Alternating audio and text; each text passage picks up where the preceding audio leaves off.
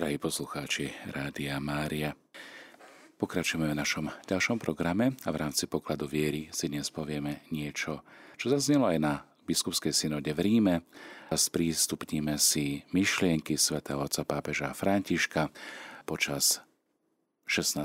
riadneho generálneho zhromaždenia biskupskej synody. Dnes vám prinesiem plné znenie dokumentu, ktoré synodálne zhromaždenie adresovalo celej cirkvi, kde sa okrem iného píše, že svet, v ktorom žijeme a ktorý sme povolaní milovať a slúžiť mu, aj v jeho protirečeniach si vyžaduje posilnenie synergie vo všetkých oblastiach svojho poslania. Drahí bratia a sestry, keďže sa práca na prvom stretnutí 16. riadneho generálneho zhromaždenia biskupskej synody chýli ku koncu, chceme spolu s vami všetkými poďakovať Pánu Bohu za krásnu a bohatú skúsenosť, ktorú sme práve zažívali. Tento požehnaný čas sme prežili v hlbokom spoločenstve spolu s vami všetkými. Podporovali vás naše modlitby. Niesli sme so sebou vaše očakávania, otázky, ale aj obavy, ktoré ste vyjadrili. Uplynuli už dva roky, odkedy sa na žiadosť pápeža Františka začal dlhý proces počúvania a rozlišovania, otvorený pre všetok Boží ľud, nikoho nevynímajúc, aby sme pod vedením Ducha Svetého kráčali spoločne ako misionársky učeníci nasledujúci Ježiša Krista.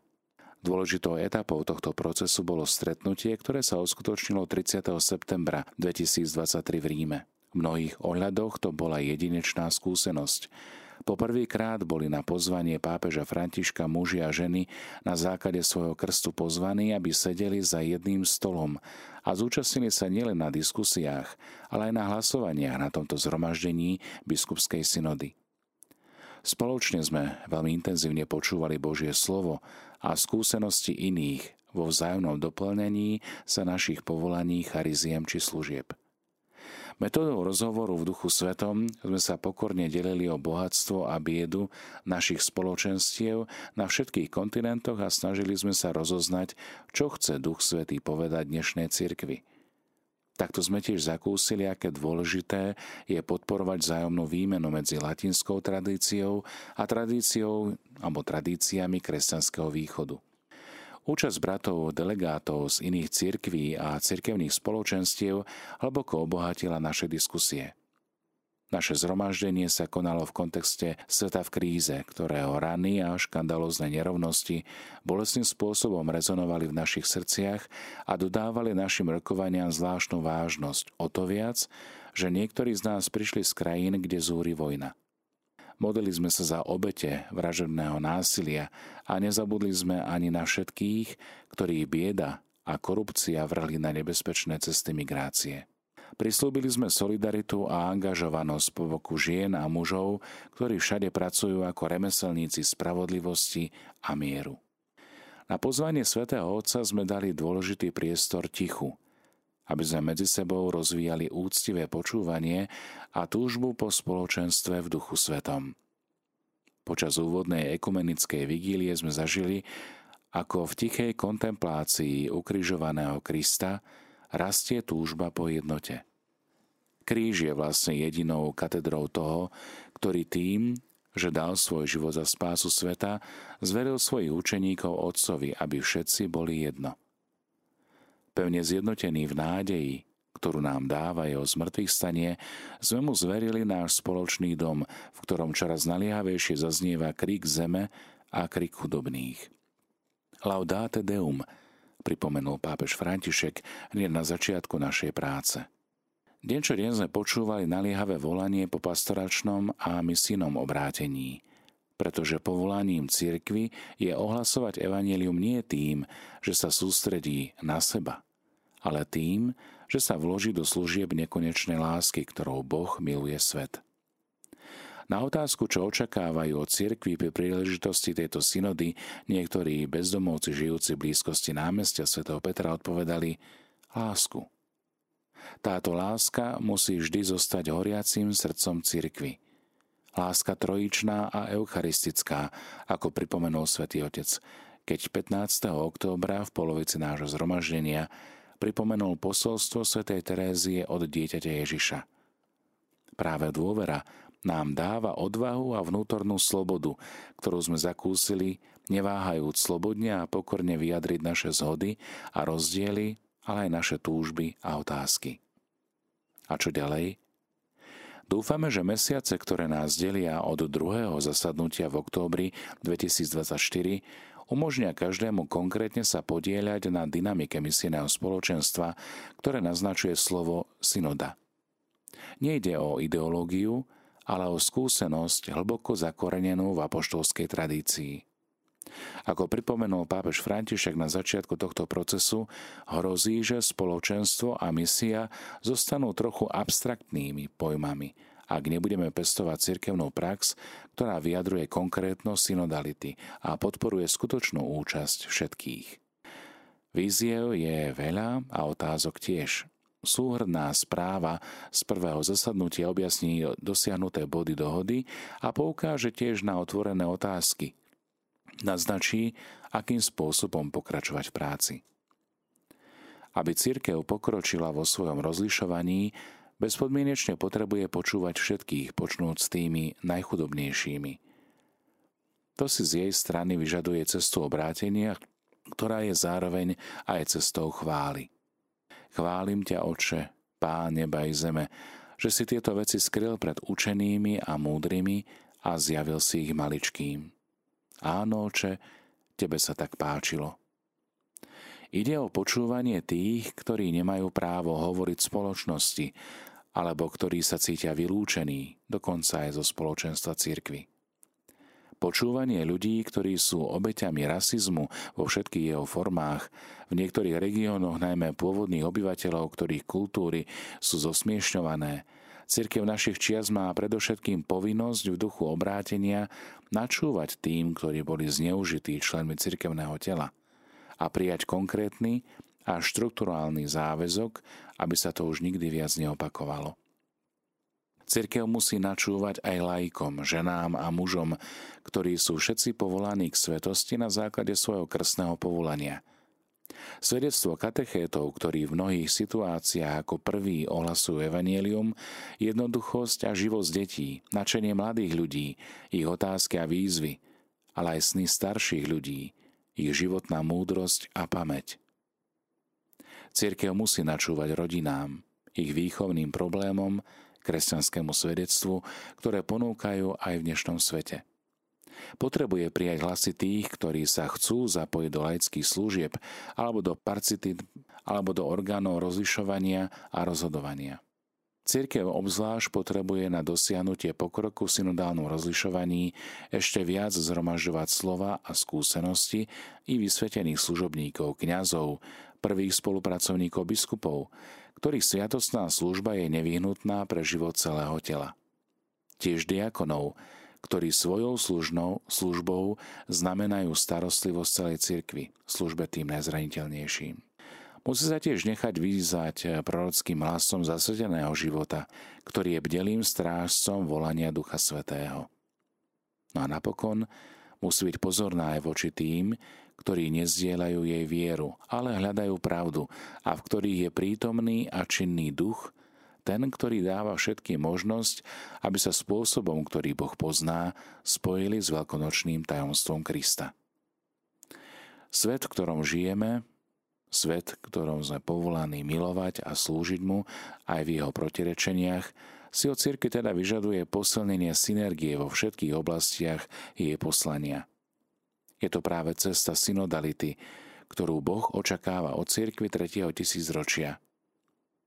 Pana Mária, prvá na ceste nás prevádza aj na našej púti.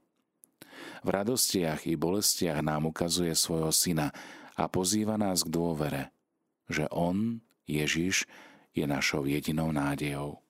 Drahí poslucháči Rádia Mária, synoda nás vyzýva na otvorený dialog – No a veriaci katolíckej cirkvi upierajú oči priamo do Ríma, na Vatikán, kde prebieha, môžem povedať, 16. riadne generálne zhromaždenie synody biskupov. Hlavná téma, ako sme si už spomínali aj v rámci pokladu viery v našom vysielaní, je za synodálnu církev spoločenstvo, spoluúčasť a misiu. No a v tejto súvislosti katolické noviny oslovili aj výkonného sekretára konferencie biskupov Slovenska Ivana Ružičku. Čo je to vlastne synodálna církev? Termín je jazykový novotvar, na ktorý nie sme veľmi zvyknutí, no odkazuje na starobilú skúsenosť cirkevného spoločenstva ako komunity veriacich. Keďže slovo synoda môžeme z gréčtiny preložiť ako spolu na ceste alebo spoločné kráčanie na ceste, tento pojem nás odkazuje na samotného pána Ježiša, ktorý sám o sebe hovorí ja som cesta, pravda a život. Tiež na skutočnosť, že kresťania boli v prvých storočiach nazývaní ako stúpenci cesty s veľkým C, myslí sa Ježiš Kristus, lebo ako učeníci nasledovali Ježiša Krista a kráčali v jeho šlapajách. Synodálna církev je teda výraz pre spoločenstvo všetkých pokrstených, ktorí spolu vytvárajú Boží ľud, ktorý sa vnútorne nedelí na hierarchiu, na podriadených a nadriadených, ale ktorý tvorí jednotu a harmonický celok napriek rôznosti. Každý vo svojej vlastnej úlohe a poslaní. Cieľom prebiehajúcej synody je teda uvažovanie o evanieliu v otvorenom dialogu o tom, ako dnes môžeme spoločne žiť evanielium. Toto možno očakávať aj od prebiehajúcej synody biskupov. Zameranie na tému spoločenstva, spoluúčasti a misie nám napovedá hlavné línie a také tri hlavné priority biskupskej synody. Jej účastníci budú uvažovať a predkladať návrhy týkajúce sa rôznych procesov, ale aj štruktúry a inštitúcií, ktoré si treba osvojiť, aby bola církev aj v tomto svete pravdivým znamením Božej lásky a vedela zrozumiteľným spôsobom komunikovať posolstvo spásy. Niektoré parciálne výsledky môžeme vidieť už teraz. Na viacerých diecezách alebo na diecezných úrovniach sa doplnili alebo zriadili konzultačné orgány, či už na úrovni dieceznej alebo metropolitnej či farskej. K zapojeniu prijali pozvanie aj viacerí odborníci z radou laikov. Neobyšiel by som však ani merateľné výsledky, ktoré vychádzajú z týchto stretnutí. O synodálnych konzultáciách môžeme hovoriť aj ako o skúsenosti rozlišovania, ale tiež aj veľmi dôležitým a takým podstatným prvkom, a to je skúsenosť spoločnej modlitby. Lebo spoločná modlitba nás premieňa, pretože v nás otvára Božiu prítomnosť, ale zároveň aj nás otvára sebe navzájom, na to, aby sme dokázali viesť dialog, počúvať sa navzájom a pre službu potrebám tohto sveta. Netreba teda zabudnúť, že sme v procese, sme na ceste. A preto by som sa ja želal, aby každého oslovilo pozvanie modliť sa za e, požehnaný priebeh tejto biskupskej synody, aby ponúknuté procesy oživili naše cirkevné spoločenstva aj na tej miestnej úrovni. Dotknú sa závery synody skôr či neskôr každého veriaceho jednotlivca? Pápež František často opakuje, že synodálna církev je církev načúvajúca počúvajúca. Je to tiež vzájomné načúvanie, pri ktorom sa každý z nás môže niečo nové naučiť. Veriaci ľud, ale rovnako aj biskupský zbor, aj pápež v načúvaní jeden druhému a všetci v načúvaní, spoločnom načúvaní Duchu Svetému, Duchu Pravdy. Takto zaznelo aj v rámci príhovoru svätého otca Františka na slávnosti 50. výročia zriadenia synody biskupov načúvať spoločne Duchu Svetému. Toto je poslanie cirkvy od jeho samotného počiatku. No a verím, že pozitívna skúsenosť, ktorú sme mali či už v konzultačných skupinách, alebo aj vzájomná rovina načúvania, počúvania, ktoré sme vložili do spoločnej modlitby, aby sme počúvali a rozlišovali správnym spôsobom vnúknutia Ducha Svetého. Toto všetko mení komunikáciu medzi nami navzájom a môže sa dotknúť naozaj každého človeka. Preto je dôležité aj rozvíjanie spôsobu církvy, aby sme vedeli správnym spôsobom určiť ťažkosti, ale aj označiť prekážky v ohlasovaní Kristovho Evanília aby sme s odvahou hľadali riešenia a aby sme oživili svoje pastoračné aktivity a plány. Z tohto pohľadu viac ako záver, výsledok či nejaký dokument je zachovávanie ducha otvorenosti, ducha ochoty, ale aj dôvery a vzájomnej spolupráce, lebo všetky podnety spadajú pod autoritu církvy, ktorá rozlíši ich pravdivosť, ale aj opodstatnenosť. Synoda je teda pokračovaním, môže povedať, druhého Vatikánskeho koncilu. Neporovnával by som ich dosah, aký bude mať dosah synody a synoda ako taká, ale skôr by som sa tešil z následnosti a vývoja, ktorý svedčí o živom spoločenstve cirkvy. A túto živosť môžeme naozaj rozpoznávať aj v synodálnej ceste. Niektorí hovoria, že synodá môže priniesť schizmu alebo rozdelenie veriacich. Je to pravda? No už na túto otázku eh, si dovolí odpovedať nepriamo. Akákoľvek odpoveď by bola totiž podporou špekulácií a porovnávania prebiehajúcich synodálnych procesov, ktoré riešia konkrétne pastoračné otázky, či už je to krajina ako Taliansko, Írsko, Nemecko s celocirkevnou synodou, ktorá nerieši konkrétne dogmatické ani pastoračné otázky, ale ktorá rieši svoju vlastnú misiu v tomto súčasnom svete. O otvorených otázkach teda prebieha medzi Vatikánom a jednotlivými biskupskými konferenciami otvorený dialog. A pokiaľ sa diskutuje, tak nie je dôvod na to vytvárať rôzne špekulácie. Nepovažujem preto za vhodné uzatvárať ich o to viac, že celocirkevná synoda pokračuje zasadnutím aj budúci rok 2024. Toto je prvé stretnutie a takýchto stretnutí bude ešte niekoľko, kým sa vydá konečné záväzné rozhodnutie synody biskupov. Takže, milí priatelia, toľko to možno pohľad do toho, čo sa deje v cirkvi, čo sa deje v spoločenstve Kristových stúpencov. Spoločne kráčame na ceste a tak vás aj vyzývam k modlitbe za církev ako spoločenstvo, spolúčasť a misiu, ku ktorej nás svätý otec František pozýva aj dnešný deň. Sme tu pre Tebou, Duchu Svetý. Zišli sme sa v Tvojom mene – Ty si náš pravý radca. Príď k nám a stoj pri nás. Vstúp do našich srdc. Pouč nás, kam máme ísť a ukáž nám cestu, po ktorej treba kráčať. Nedovol, aby sme my slabí a hriešní spôsobili neporiadok. Nech nás nezvedie nevedomosť. Daj nám dar rozlišovania, nech nie sme zaujatí kvôli predsudkom a falošným ľudským ohľadom. Ved nás k jednote, aby sme nezišli z cesty pravdy a spravodlivosti, ale napredovali na púti do väčšného života.